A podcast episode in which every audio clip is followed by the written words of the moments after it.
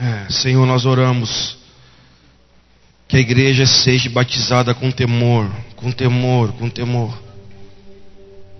Não medo, mas temor, Jesus. Hum, não medo, mas temor, Senhor. Nós não queremos nos afastar da tua presença, Jesus. Para quem iríamos nós, porque só o Senhor tem as palavras de vida eterna. Para quem iremos nós? Para quem? Senhor, assim como Moisés orou, Senhor, nós oramos essa manhã. Nós não sairemos desse lugar se o Senhor não for conosco, Jesus. Nós não queremos anjos, nós não queremos bênçãos, nós queremos é a tua presença, Senhor. A tua presença, Jesus, a tua presença. Tua presença, Senhor. Hum. A tua presença, Senhor. Araxicandarás. Hum. A tua presença, Senhor. A tua presença, Senhor. Tu és santo, tu és santo, tu és santo.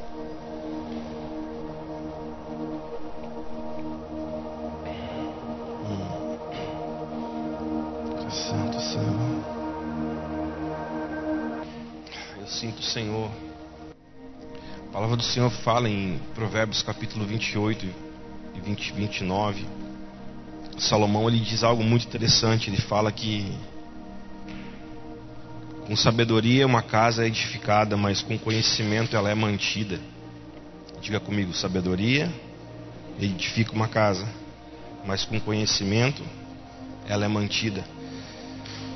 Salomão ele fala algo muito interessante porque o livro de Provérbios ele, ele nada mais é do que realmente provérbio de um homem sábio. Salomão ele para e ele começa a analisar a vida e ele começa a escrever provérbios sobre aquilo que ele vê vida. Ele fala sobre sabedoria, fala sobre família. E nesse capítulo 28 ou 29, se não me fala a memória, acho que é 28. Ele fala sobre que a sabedoria faz com que a gente venha erguer uma casa, construir uma casa. Mas essa casa ela precisa ser mantida e o que mantém uma casa erguida é algo chamado conhecimento. E nós vemos depois que Jesus ele vem, ele fala que o meu povo tem perecido por falta de conhecimento. Ele fala que conhecereis a verdade, a verdade vos libertará. Então, o conhecimento é a única maneira de nós mantermos uma vida eh, reta, de mantermos uma vida em santidade.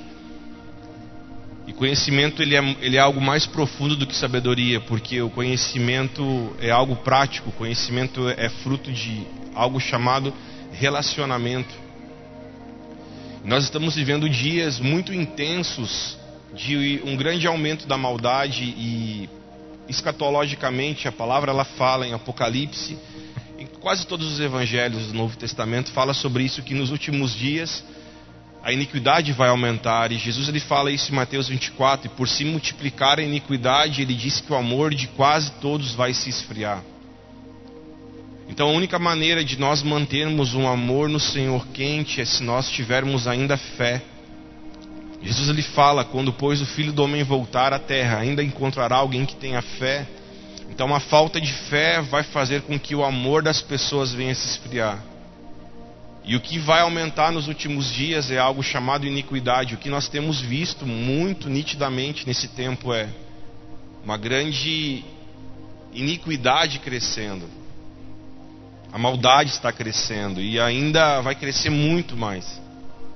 Só que ainda como a maldade cresce, a Bíblia fala que também os frutos do Espírito Santo sobre a igreja vão crescer. Nesses dias eu e você temos todos os dias escolhas para fazer e a nossa escolha ela precisa ser regida pela cabeça que é Cristo e não por nossas vontades. Toda escolha que você faz, automaticamente você faz uma renúncia. Todos os dias você renuncia a algo para pegar algo. E o que você tem renunciado nos dias de hoje é o que determina de qual árvore você faz parte. Todo dia que eu escuto dar ouvidos a uma mentira, eu renuncio uma verdade. Todos os dias que eu, que eu decido escutar a verdade, eu estou renunciando à mentira. Todos os dias que eu escolho o pecado, eu renuncio à santidade. Todos os dias que eu escolho a santidade, eu vou renunciar ao pecado. Então, a renúncia ela faz parte da vida do ser humano diariamente. E Cristo ele nos ensina a nós renunciarmos algo que é um dos nossos maiores inimigos. E em nenhum momento Jesus disse que nosso maior inimigo é Satanás. Se pinta muito na religião que Satanás é nosso maior inimigo. Querido, Satanás não é nosso maior inimigo. O nosso maior inimigo, eu poderia pontuar que são dois: somos nós mesmos e a falta de conhecimento. E com isso vem, então, o inimigo. Você decide aquilo que rege a sua vida. Enquanto nós orávamos aqui nessa manhã, uma chave virou no meu coração. Nós estamos entrando já em dias que se assemelham aos dias de Noé. E Jesus ele fala isso, que os últimos dias serão como os dias de Noé. Diante de uma geração má e perversa, o Senhor olha para a terra e ele encontra um homem justo e um homem íntegro. E a justiça que esse homem vivia não era algo apenas dele, mas era algo que ele conseguiu alcançar a família dele, a mulher dele, os três filhos dele as três noras dele. A justiça que um homem de Deus vive nesses dias, ela é evidenciada pelo alcance que ele tem na sua casa na sua família. Não sei se você está conseguindo não me escutar, mas me ouvir nessa manhã. A realidade em que Noé vivia era uma realidade pior do que nós vivemos hoje. E mesmo assim, ainda Noé, com a sua justiça e com sua integridade, ele perseverou e preservou a mulher dele, os filhos dele as noras dele. O que Noé construiu, do que ele ouviu de Deus, fez com que ele resistisse ao grande dia de dilúvio que houve sobre a terra. O que você tem construído nesses dias é o que vai determinar se você vai sucumbir ou resistir àquilo que está para vir sobre a terra. O que você tem construído nesses dias é o que vai determinar se você vai falir ou se você vai se manter na rocha firme que é Jesus. Você entende que o que aconteceu com Noé em Gênesis 6 é a mesma coisa que Jesus pega e fala sobre a parábola daquele homem que ouve a palavra, constrói sobre a rocha, pratica, e daquele que ouve, que escuta a palavra e não pratica. Você lembra disso? O que Jesus usa no sentido de figura sobre essa parábola, ele fala sobre rios, vento e sobre chuva. Foram as mesmas coisas que caíram sobre quem? Noé. E ele disse: Uma geração me ouve, só que uns praticam e aquele que pratica constrói sobre a rocha. Outros me ouvem, mas eles não praticam o que eles ouvem e constrói sobre a areia. O problema não é apenas sobre o que você tem construído, o problema é sobre o que você tem construído. Nós julgamos que sucesso é construção, Cristo julga que sucesso é sobre o que você constrói. Porque humanamente essas duas casas estavam edificadas. Visivelmente eram duas casas grandes e bonitas, porque elas foram edificadas. Só que o sucesso dessas casas é, era algo que ninguém via. Era algo chamado fundamento. Sapata. E o Senhor ele fala: aquele que constrói sobre a rocha não cai, o que constrói sobre a areia cai. Ele fala: e grande será a sua queda. Então nós estamos vivendo hoje dias que precisamos nos conectar com o Senhor e entender o que, é o princípio da sabedoria. E a palavra fala que o princípio da sabedoria ele é temor. Nesse mês agora de novembro, nós estamos ainda continuando sobre discipulado, porque tudo envolve discipulado. E eu vou estar muito ministrando nesse mês de novembro sobre a carta de Paulo aos Coríntios. Sobre o que, que Paulo estava falando sobre a igreja de Corinto, porque a igreja de Corinto era a igreja que mais fluía em dons. Era a igreja que todo pastor gostaria de pastorear, porque era uma igreja que falava em línguas angelicais, uma igreja que fluía muito bem em dons espirituais que muitos hoje avaliam uma pessoa cheia do Espírito é pelo dom. E Paulo, e pelo que a Bíblia fala, foi a igreja mais problemática que teve. Foi uma igreja que um camarada se envolveu com sua madrasta. Uma igreja que deu muitos B.O. E Paulo falava, velho, vocês precisam crescer, vocês ainda são meninos. Mas uma igreja que fluía muito nos dons. Porque infelizmente hoje parece que os dons são mais buscados do que aquele que é o autor da vida que é Jesus. Parece que as pessoas elas, elas buscam mais fluir no dom do que realmente buscar a presença do grande eu sou, que é Jesus. Está acordado nessa manhã? Bom dia. Bom dia. Nós precisamos entender que nos dias em que estamos vivendo, o Senhor está resgatando o valor de uma igreja saudável. Diga comigo, nesse tempo, nós vamos viver uma igreja saudável. Diga aí, para viver uma igreja saudável, diga o ministério apostólico de Cristo restaurará algumas coisas. O que eu vou pregar agora nessa manhã, nesse tempo que eu tenho, eu vou estar esmiuçando bastante no domingo que vem. Então, vá com calma, eu também vou com calma aqui, em meia hora, 40 minutos eu quero encerrar. Mas é muito necessário a gente lançar esses fundamentos. Talvez a mensagem que eu vá pregar hoje, daqui a alguns meses eu vá pregar ela novamente, mas a gente vai entrar um pouco mais com detalhe. Então eu vou te pedir assim, por favor, preste atenção. Amém? Vamos lá. Querido, pega a sua Bíblia comigo em Atos 2. Nós estamos falando e vamos falar nesse mês agora que para vivermos uma igreja saudável é necessário que o ministério apostólico de Cristo Jesus ele, ele venha restaurar alguns pontos da igreja. E sim, eu entendo que estamos vivendo nesse período uma, um despertar apostólico. E por favor, me entenda, eu preciso só limpar alguma coisa aqui. Infelizmente, muitos de nós fomos uh, tivemos alguma, algumas experiências não tão boas com a questão da, da palavra apostólico. Obrigado, viu, querido? Por quê? Porque muitos hoje pensam que apóstolo é alguém que usa um anel de ouro bem grande e todo mundo tem que beijar o anel do cara. Ou as pessoas pensam que apóstolo é apenas a pessoa que abre vários ministérios em vários lugares. E as pessoas ou pensam que apóstolo é alguém que é o dono de uma verdade e pare e entenda, por favor. Hoje existe muitas apostilas que os caras chamam de apóstolos. O ministério apostólico não tem a ver com apostila. O ministério apostólico ele tem a ver com alguma, algumas restaurações que estão para acontecer no tempo presente. Então, o ministério apostólico de Cristo nesses dias vai restaurar alguns pontos. Um dos primeiros pontos que eu vejo que o ministério apostólico de Cristo sobre a sua igreja, a igreja saudável, ele vai resgatar, primeiro ponto, a sã doutrina. Diga comigo, sã doutrina. Isso. Eu vou entrar daqui um tempo, daqui a algumas finais de semana sobre isso. O segundo ponto que eu vejo que o ministério de Cristo apostólico vai restaurar no dia presente é o poder e a autoridade de Deus sobre a igreja.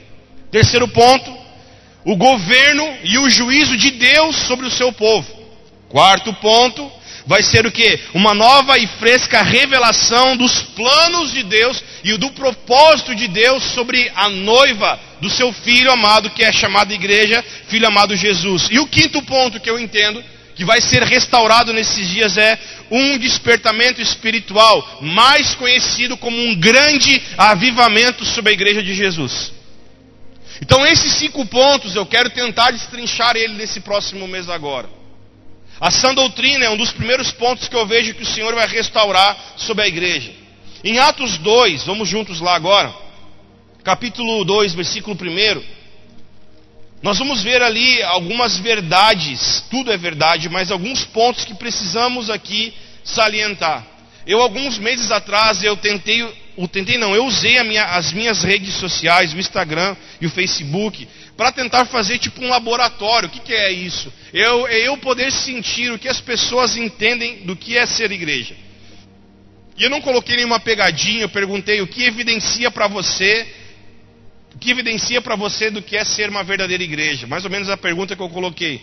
E, e obtive várias respostas, e, toda, e se não me falha a memória, todas as respostas que eu obtive nessa minha publicação foram respostas que, que não tiveram heresia, foram respostas certas. Só que nenhuma das respostas que eu tive ali foram respostas que foram diretas e convincentes. Uns colocaram, pastor, ter fé faz parte, mas nem todo mundo que tem fé é igreja. Outros colocaram, ter os frutos do Espírito faz parte, mas também não é só isso. Uns colocaram, eh, não faltar o culto, estar, uh, congregar em uma família de fé faz parte, mas nem todo mundo que está dentro é igreja. Então colocaram várias respostas que foram boas, não foi pegadinha, não, não, não teve nenhuma heresia. Só que não houve nenhuma resposta que realmente evidenciasse o que é ser igreja e o que evidencia que eu e você fazemos parte da igreja, não do lugar de vida, mas da igreja que é a igreja do Cordeiro, que é a igreja de Cristo. E isso precisa ficar evidenciado para todos nós. Eu e você precisamos olhar para nós e ver, cara, sou igreja ou não sou igreja? Então entenda, por favor, em Atos 2, versículo 1 diz o seguinte: Ao cumprir-se o dia de Pentecostes, estavam todos reunidos no mesmo lugar. Segura aqui, olha para mim. O dia de Pentecostes foi uma festividade que o Senhor colocou através de Moisés desde o livro de Levítico. E o dia de Pentecostes era uma festa que era feita sempre 50 dias depois da Páscoa. Então, o dia de Pentecostes não nasceu em Atos, já tinha desde o Velho Testamento. Então, o dia de Pentecostes é uma festa que sempre foi festejada depois de 50 dias da Páscoa. Por quê? Porque na Páscoa eles então saíram do Egito, 50 dias depois eles montaram tendas e ali o Senhor, isso no Velho Testamento, tá? Fez com que eles festejassem agora o Pentecostes. O que acontece com tudo isso? 50 dias depois que Jesus ressuscitou, então, houve o que, vai, o, que vai, o que Lucas vai relatar agora no capítulo 2 de Atos. Logo depois de 50 dias da ressurreição de Jesus. Estamos juntos?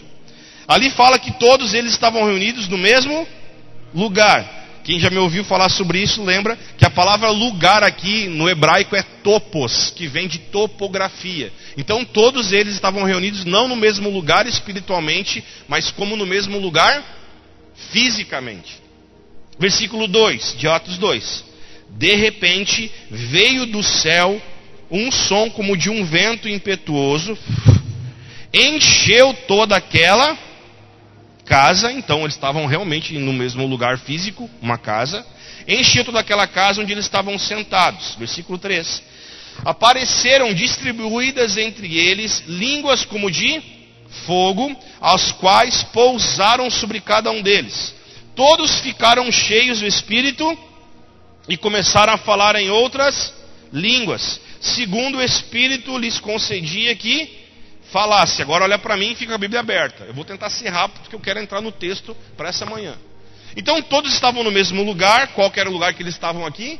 Uma casa, 50 dias depois que Jesus ressuscitou.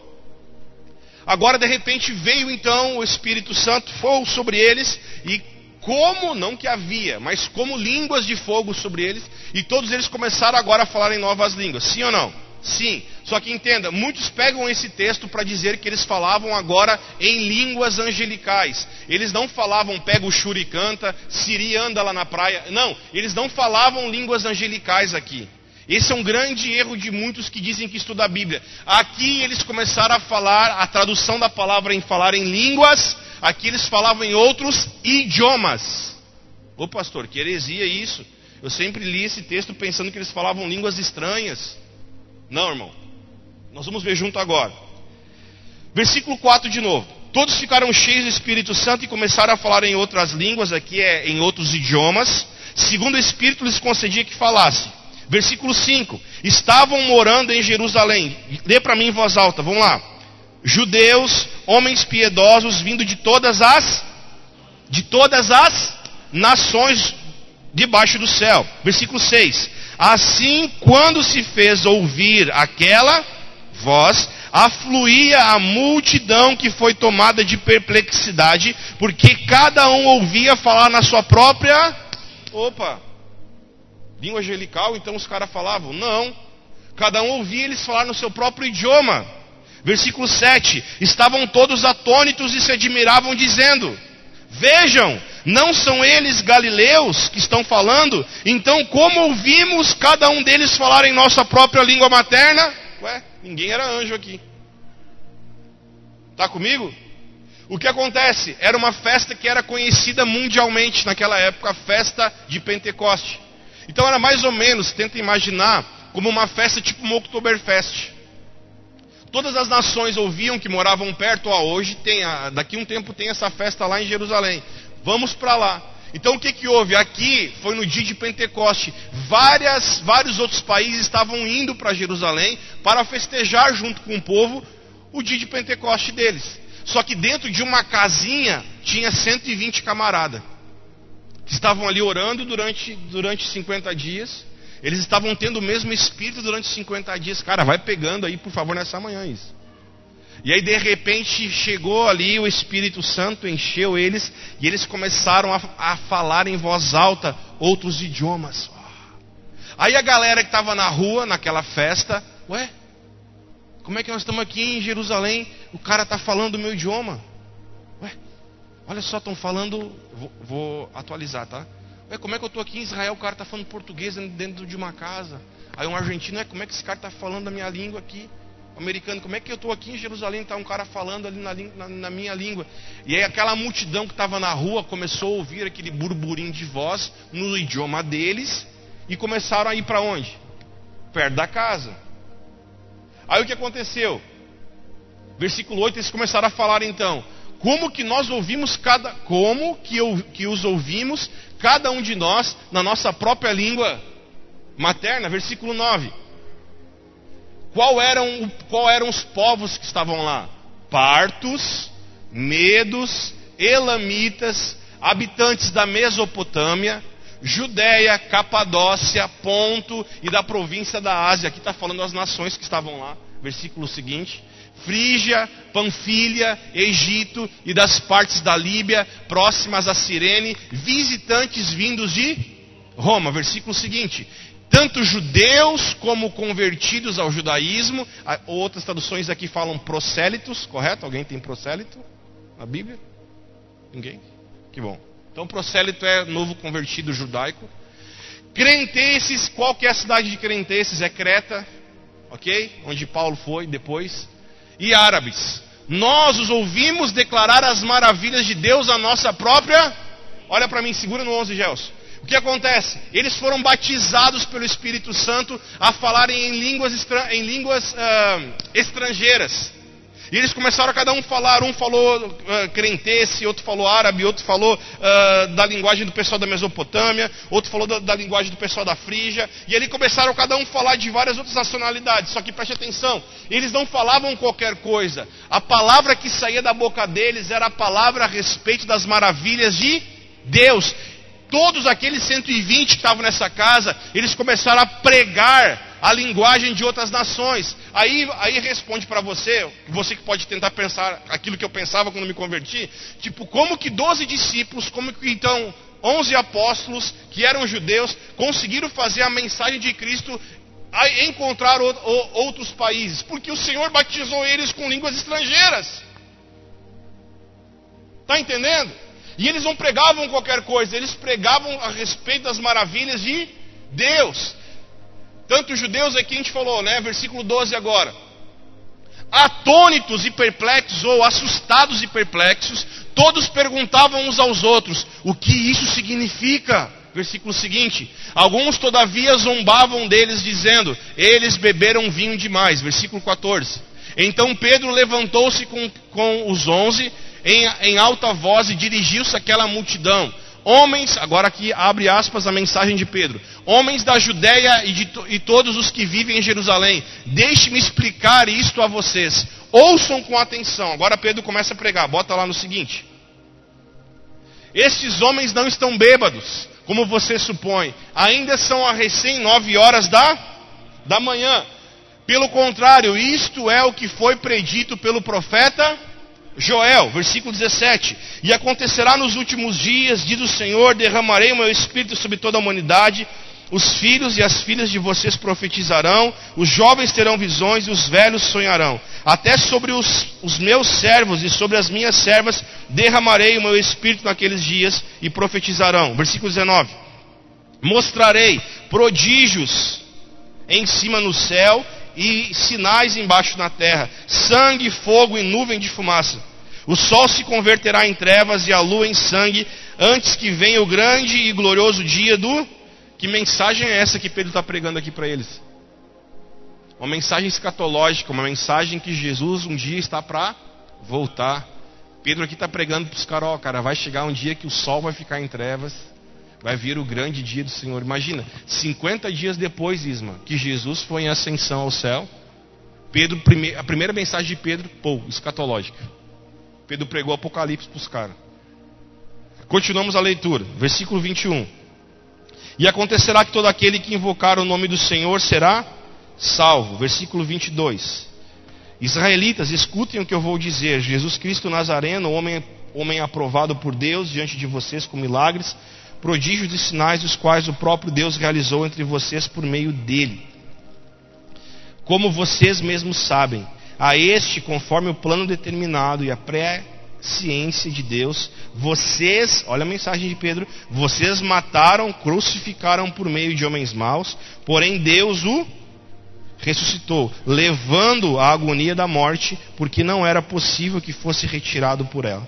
Porque Davi fala a respeito dele, dizendo: aqui ele começa a falar. Olhe para mim, por favor, agora um pouco. Pedro começa a pregar para esses homens. Ficou claro para vocês o que é a língua que eles foram batizados ali? Você conseguiu ver no texto isso? Não foi uma invenção do Fernando, está no texto isso. Eles falaram então em línguas, não línguas angelicais, mas línguas estrangeiras, está nítido. E eles não pregavam qualquer coisa, eles estavam pregando sobre as maravilhas de Deus. Aí o que acontece agora? Os caras começaram a ficar atônitos, perplexos e falavam: Ó, oh, mas cara é tão bêbado, só pode. Aí Pedro levanta e começa a pregar. E você pode pensar agora, pastor, como é que Pedro prega, sendo que existia várias nacionalidades ali? Você não pensou nisso?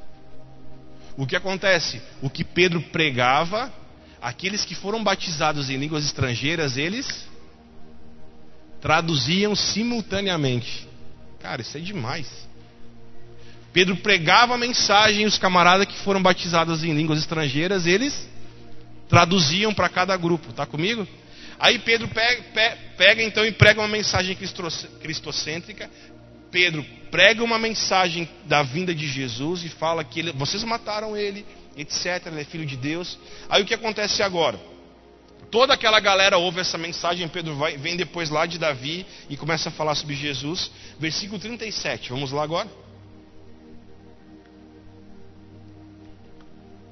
Quando eles ouviram isso, ficaram todos comovidos e perguntaram a Pedro e aos demais apóstolos: O que faremos, irmãos?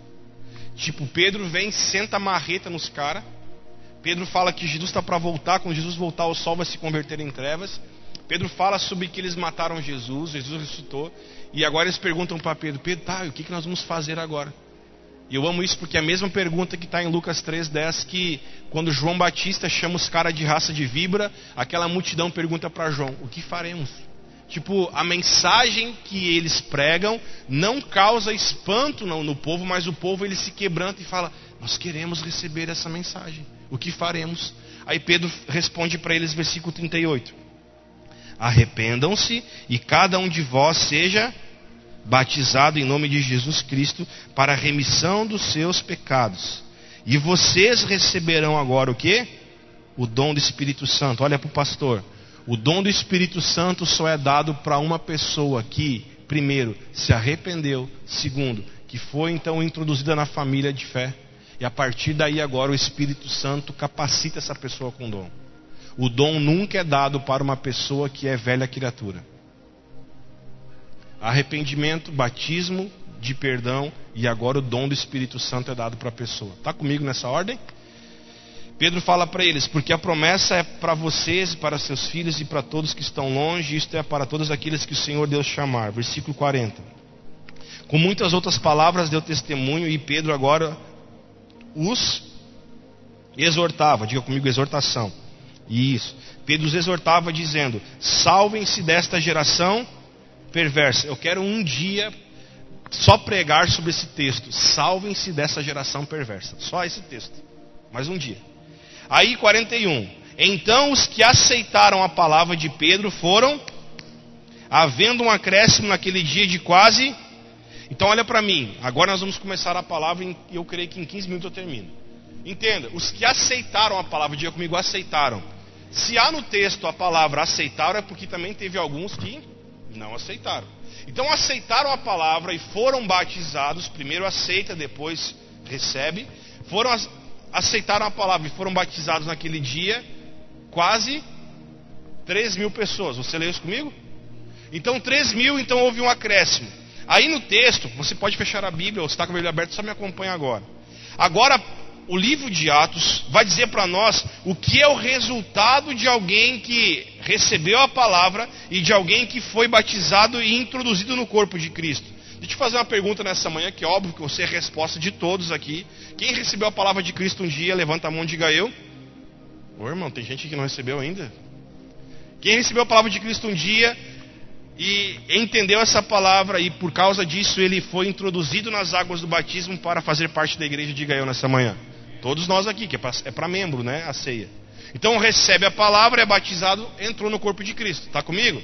Agora, pastor Fernando, o que, que é ser igreja? O versículo seguinte vai dizer para nós. 42, diz o seguinte: E perseveravam então na doutrina dos apóstolos, na comunhão, no partir do pão e nas orações. Diga comigo: doutrina dos apóstolos, comunhão, partir do pão e nas orações. Grava esses quatro pontos. Versículo 43. Em cada alma havia temor, e muitos prodígios e sinais eram feitos por meio dos apóstolos. Todos os que criam estavam juntos e tinham tudo em comum. Vendiam suas propriedades e davam aos apóstolos, e os apóstolos distribuíam conforme a necessidade de cada pessoa. Feche sua Bíblia e olha para o pastor, por favor, nessa manhã. Nós estamos vendo e vamos ver agora pontos que nos fazem ser igreja. Então, quando eu perguntei isso nas minhas redes sociais, o que faz ser igreja? Muitas respostas, mas poucas objetividades. Por quê? O primeiro ponto, Cristo ele fala algo muito interessante. Ele diz para nós o seguinte: aonde estiverem dois ou três em meu nome, eu ali estarei. Você nota que Cristo ele diz dois ou três, ele não fala no individual. Porque não existe como eu ser igreja individualmente. Não existe como eu ser igreja isolado. Não existe como eu ser igreja na sala da minha casa sozinho ali. Nós, isso é, faz parte de uma vida de oração. Mas ser igreja é eu poder me reunir com a coletividade. Porque é na coletividade que os, os dons do Espírito Santo são expressos na minha vida. É na coletividade que eu aprendo a amar a diferença do irmão. É na coletividade que eu aprendo a tolerar, é na coletividade que eu aprendo a ser paciencioso, é na coletividade que eu aprendo a ter compaixão, é no coletivo que eu aprendo a fazer isso.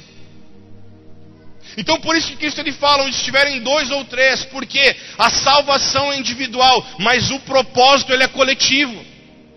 As pessoas sempre vêm com essa, pastor, a salvação é individual, sim, irmão, é individual, mas o propósito eterno de Deus é família, coletividade. Então, ser igreja não há como eu ser individualmente, porque ser igreja é fazer parte de um corpo.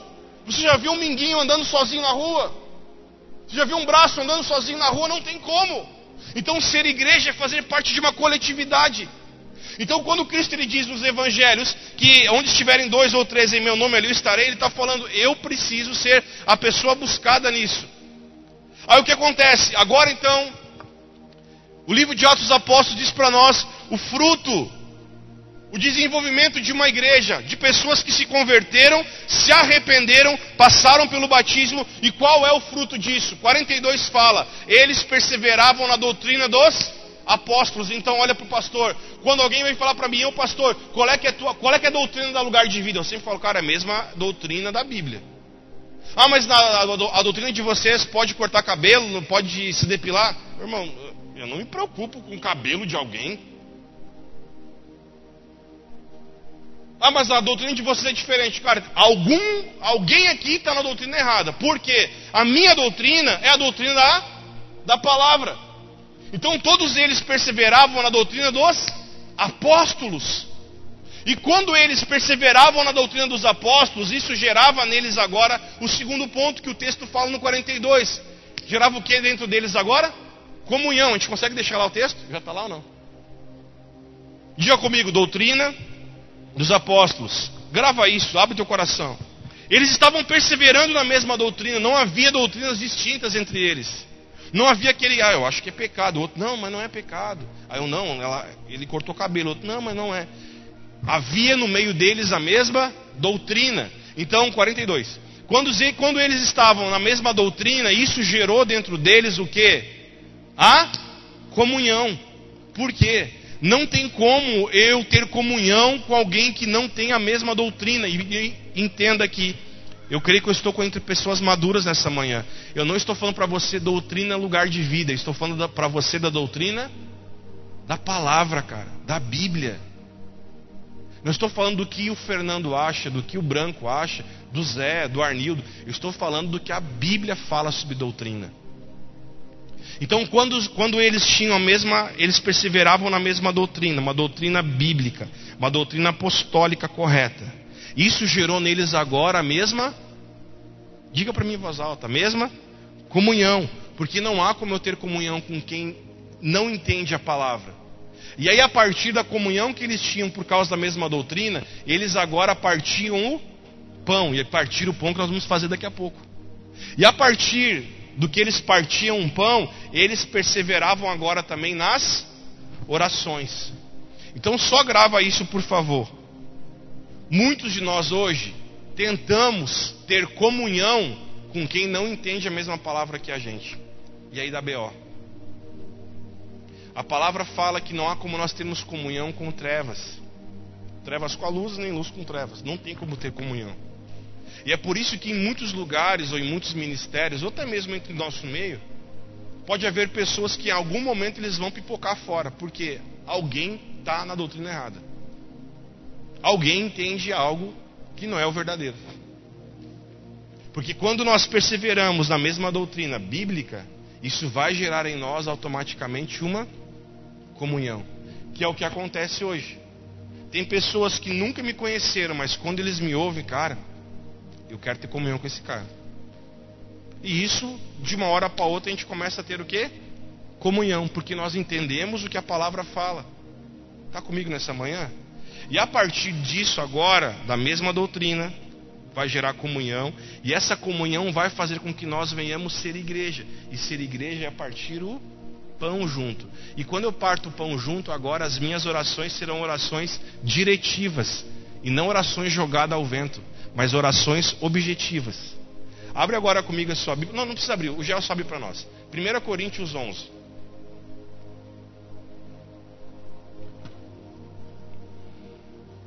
Primeira Coríntios 11. Aí nós já vamos cear. Versículo 17.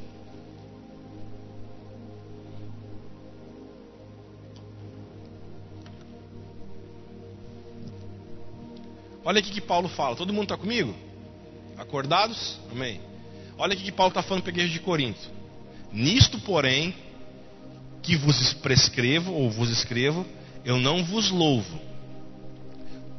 Porquanto vocês se ajuntam não para melhor e sim para pior. Versículo 18, segura do 18. Paulo está falando o seguinte: vamos, vamos refazer a palavra. Paulo está falando, gente, eu estou escrevendo para vocês não porque eu louvo vocês, porque eu estou vendo que vocês, quando se juntam, vocês se juntam para piorar e não para melhorar. Paulo está falando para a igreja isso. Versículo 18: Porque antes de tudo estou informado que há no meio de vocês divisões, quando vocês vos reúnem na. Paulo está falando, quando vocês se reúnem da divisão, vocês estão se reunindo para piorar e não para. Aí Paulo fala o seguinte: em parte, eu creio, ou tem outras traduções que Paulo fala, em parte eu até sei que é bom que há divisões no meio de vocês. Por que, que ele há? Versículo 19, ele fala assim: Porque até mesmo importa que haja partidos entre vós. Por que, Paulo, que tem que haver partidos no meio da igreja? Paulo mesmo fala: Para que os que são aprovados se tornem conhecidos em vosso. Olha para o pastor aqui, eu me empolgo, cara. Paulo está falando assim: eu eu vejo que vocês se reúnem para piorar e não para melhorar. Isso aí eu não louvo vocês. Porque eu estou vendo que quando vocês se reúnem, há várias divisões no meio de vocês. E Paulo fala: por mais que eu vejo que isso em dose menor é até aceitável. Por que aceitável? Ele explica no texto: para que quando há divisões, aqueles que são santos ou aqueles que são aprovados, eles venham se manifestar. Vamos, igreja, estamos juntos? Paulo está falando assim: é até normal que há no meio de vocês divisões. Para quê, Paulo? Para que aqueles que são aprovados se manifestem. Como o pastor Fernando. Exemplo, eu estou conversando aqui com o branco, estou falando mal o branco. Cara, o Gelson, tu viu lá o Gelson? O Gelson hoje não escovou os dentes. Estou brincando, tá? O Gelson está assim, o Gelson, olha como é que ele trata a mulher dele, olha como é que ele trata os filhos dele. Aí daqui a pouquinho vem o Marcelo no meio aqui. O Marcelo falou, gente, pode parar com isso aí. Hein? Pode parar. Vocês estão tendo maledicência. Vocês ainda não se converteram. Você entendeu o que aconteceu? Era necessário que houvesse divisões para que aqueles que são aprovados, perfeito, bate aqui, se mostrem, se manifestem. Tamo junto? Oh, vou te contar, cara, não quero saber tua fofoca. Eu amo você e não quero que você peque. Uau, um aprovado se manifestou. Cara, que lindo! Aí Paulo fala: por isso que é até necessário que há divisões entre vós, para que quando haja divisões, os aprovados se manifestem. Ô irmão, tá acordado nessa manhã, cara? Os aprovados estão se manifestando nesses dias. Pensei que eu vi vários amém, mas digo amém. Aí Paulo fala o seguinte no versículo seguinte: seguinte, seguinte. Quando, pois, volta lá, quando, pois, vos reunis no mesmo lugar, não é a ceia do Senhor que vocês comem, Paulo está falando. Vocês se reúnem e aí vocês, vocês acham que estão comendo a ceia, mas não é. Por que, que não é? Versículo seguinte: Porque ao comer, cada um toma rapidamente ou antecipado o pão, pega o pão com a sua própria ceia, e há quem tenha fome ao passar que também quem se embriague. Vou voltar a ler, tá? Volta lá. Paulo fala assim: porque ao comer, diz cada um toma antecipadamente a sua própria ceia, e há quem tenha fome, ao passo que há também quem se embriaga. Versículo seguinte: Não tendes porventura casas onde comer e beber, ou vocês menosprezam a igreja de Deus e envergonhais os que nada têm? Que vos direi? Louva-los-ei, nisto certamente eu não vos louvo. Versículo 23. Segura aí. Então Paulo fala, fala assim: vocês se reúnem para ceiar a ceia de Deus, só que ao invés de vocês esperarem todo mundo receber, cada um pega rápido o pão e o vinho e come. Aí Paulo fala: vocês não têm, não comida em casa? Vocês, vocês estão indo na ceia só para comer pão e beber vinho? Vocês estão indo na ceia só para encher a barriga de pão e ficar bêbadaço de vinho? Aqui era vinho de verdade, não, não precisa você pensar que era suco de uva igual a nós. Era vinho, vinho. Paulo está falando para eles: vocês não, tinham, vocês não têm ceia em casa, vocês não têm comida em casa e bebida em casa. Coma em casa e vá na igreja para cear com os irmãos. Por quê? Porque Paulo estava falando que cada um aqui pensava apenas no individualismo. Cada um aqui estava indo para a ceia para tentar matar a sua, isso, a sua necessidade. Aí agora Paulo ele vai explicar para nós o que é ceia. Versículo 23. Paulo ele vai dizer: Porque eu recebi do Senhor o que também vos ensinei, ou entreguei. Que o Senhor Jesus, na noite em que ele foi traído, ele tomou o pão, tendo dado graças, ele partiu o pão e disse: Isto é meu corpo que é dado por vós, fazei isso em memória de mim. Semelhantemente, depois de haver ceado, tomou também o cálice, dizendo: Esse cálice é a nova aliança no meu sangue, fazei isso todas as vezes que beberdes em memória de mim.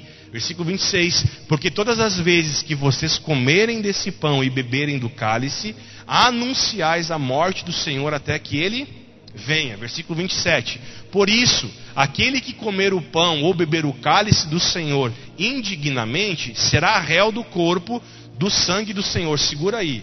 Olha o que Paulo está falando. Aquele que beber indignamente será réu do corpo. O que, que é o corpo de Jesus? Alguém me ajuda? A igreja. Então Paulo está falando o seguinte: se alguém comer indignamente, será réu do corpo. Pastor, o que, que é indignamente? É alguém que há no nosso meio que ainda não faz parte da igreja. Paulo está falando o seguinte: se alguém beber de uma maneira indigna, e não apenas não fazer parte, mas alguém que se diz igreja, mas está cometendo prostituição, a pessoa ela está traindo a mulher, a pessoa é um beberrão, é uma pessoa que não paga suas contas, é uma pessoa que dá mau testemunho. Paulo está falando, se essa pessoa beber indignamente, ela será, ela será réu do corpo. O que, que é a palavra réu? Você já deve ter visto em filme. Réu é quando alguém senta numa cadeira ali e todo mundo fala, ó, você fez tal coisa, você errou, está comigo?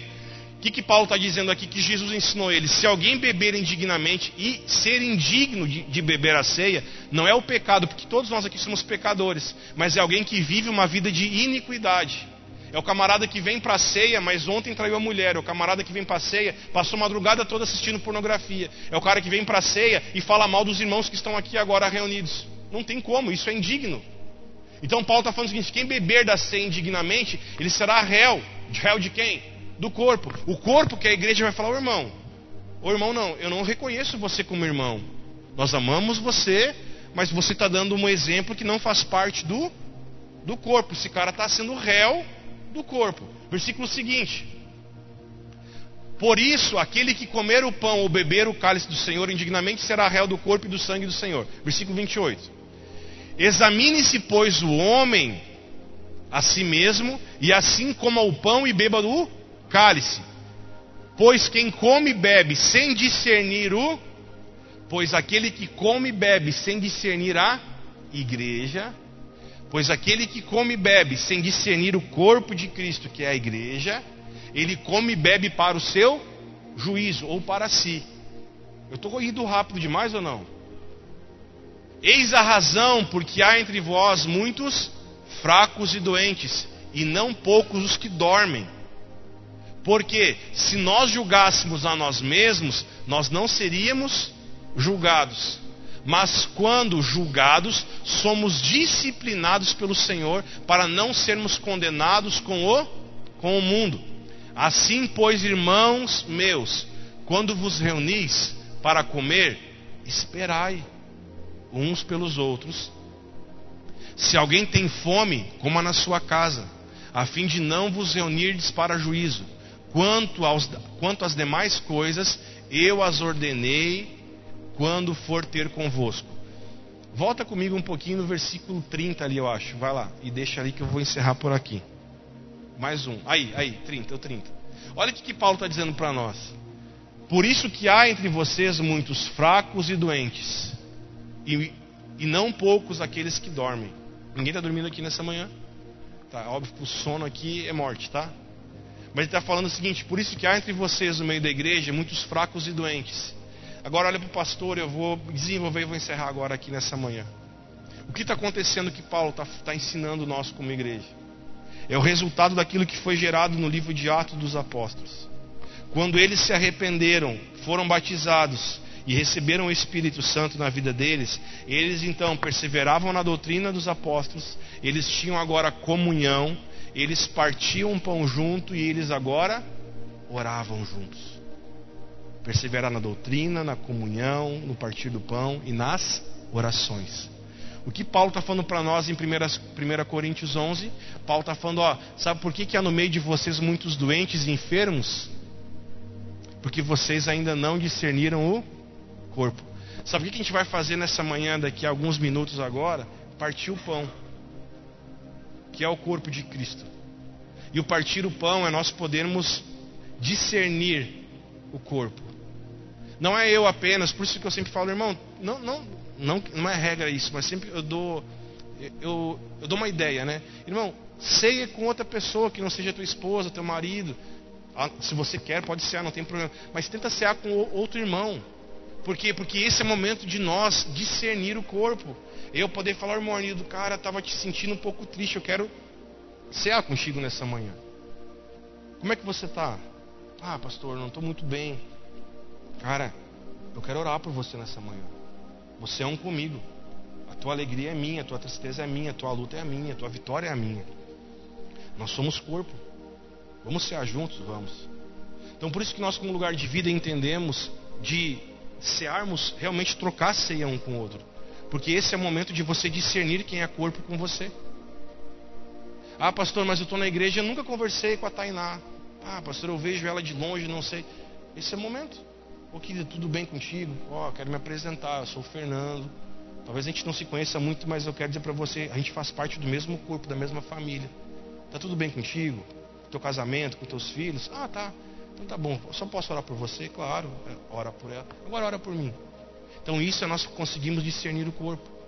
De repente você vai orar por alguém que a pessoa vai falar para você, ó, eu não falei para ninguém, mas eu tô doente.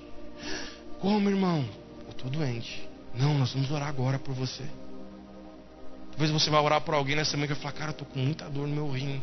Você fala, não, você querendo a cura, então eu quero orar por você.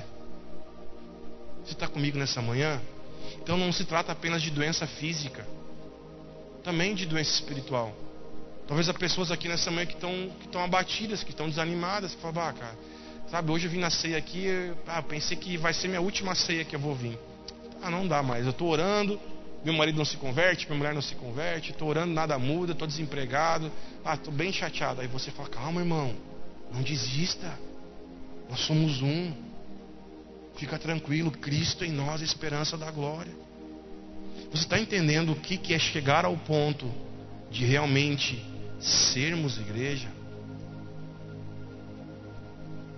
Ah, eu nunca quis falar para ninguém isso, mas eu estou mal. Cara. Não, cara, calma. Com o Senhor na nossa vida, tudo vai dar certo.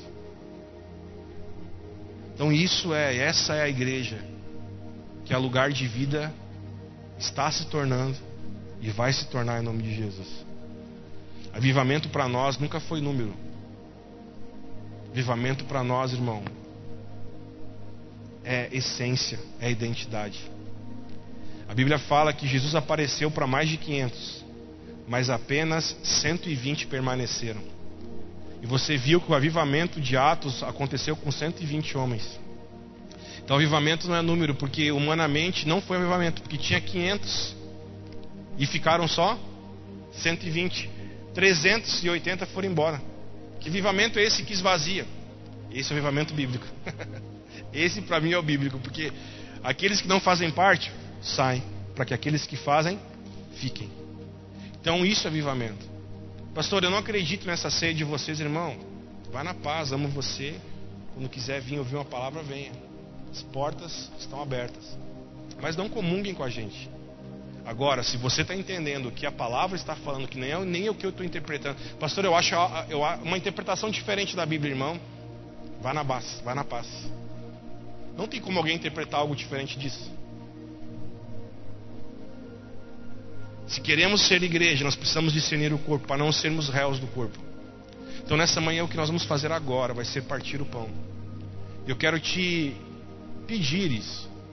Parta o pão com alguém que você tem um sentimento, ou pastor, eu vou partir com a minha esposa. Parta com a sua esposa, não tem problema nenhum. Mas discirna o corpo nessa manhã. Sabe o que eu quero um dia poder fazer aqui e chegar a esse nível, em nome de Jesus? É aquilo que às vezes faz, é chamar os nossos filhos pequenos e nós partir o pão com os filhos. Porque tem muito pai e mãe que não está vendo que os filhos estão se perdendo. Essa semana eu orei para uma menininha que tem mais ou menos sete anos, não, oito anos aqui no ministério. E quando eu orei por ela, ela começou a chorar porque ela falava, pastor, eu não aguento mais ver os meus pais brigando em casa. Oito anos, irmão. Eu não aguento mais ver o pai e a mãe falando mal de x, x, x, x. Falou, alguém precisa discernir isso aqui. Você falou, não, não, eu tenho medo de apanhar. Você está me entendendo o que está acontecendo? Aqui. E aí? Falta discernir o próprio corpo. Pelo menos a sua família de sangue, né? Então nessa manhã agora nós vamos partir o pão. E não há nenhum ambiente pesado aqui. Isso aqui é ambiente leve. Amém? E o mais interessante que fala ali, e, a, em cada alma havia temor. Bota lá Atos 2,48.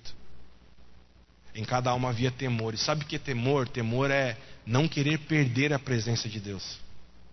E é isso que a igreja precisa ser batizada nesses dias. Senhor, eu não quero perder a tua presença. Fique em pé no seu lugar.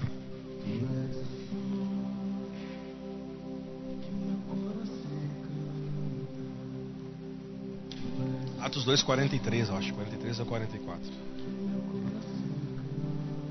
4, vê. Aí, 3. Leia comigo lá, irmão. Em cada alma havia, mais uma vez, em cada alma havia. Eu já expliquei isso um dia. A diferença entre medo e temor é exorbitante. Medo é você, o medo ele te afasta, é você não querer estar junto com alguém. Isso é medo. Tá comigo? Temor é você se aproximar da pessoa e você não querer largar ela, porque você sabe, sem ela não vai, eu não vou chegar a lugar nenhum. Então, medo afasta, temor, isso, medo, temor, isso. Então, havia que neles, em cada alma, temor. Eles não queriam se afastar de Jesus. E sabe o que a igreja precisa verdadeira? É temor. Temor no que fala, temor no que ouve, temor no que pensa. Porque parece que a igreja que se diz cristã hoje, eles vivem um estilo de vida que parece que Jesus não vai voltar um dia. Irmão, Jesus vai voltar. Jesus vai voltar. Jesus está voltando. E se não há temor, as pessoas não vão manter uma vida em santidade. Então, eu entendendo da volta de Jesus, eu vou ter temor, porque eu quero estar com Ele. Eu não posso largar dele. Então, para que haja temor no nosso meio, é necessário ter esse entendimento. Mesma doutrina, comunhão, partir do pão nas orações.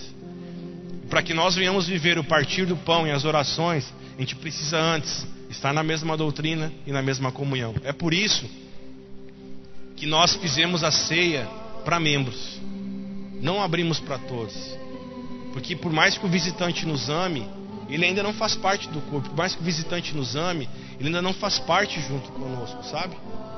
Então por isso que a, nós partimos o pão no domingo de manhã para quem é família com a gente aqui. Por quê? Porque nós temos, porque nós entendemos que temos a mesma doutrina, e aí geramos comunhão para que agora venhamos partir o pão e para que venhamos agora orar. Então nós vamos agora cumprir o terceiro e quarto ponto: partir pão e orações. E que você possa abrir o teu coração e orar por alguém, cear com alguém. Falar, cara, eu quero te abençoar nessa manhã.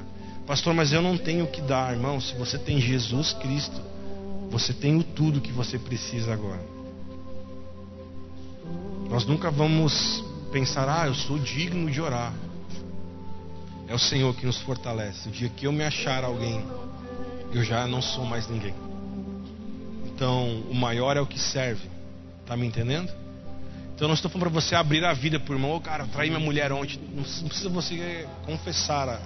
Peça oração, ore pelo meu casamento. Ore por minha vida. Ore pelo que eu ouço. E depois você pode então, então confessar ou abrir tua vida para presbíteros do nosso meio, para homens maduros. Mas entre irmãos agora, peça oração em áreas específicas. Tá me entendendo? Vamos juntos cear nessa manhã?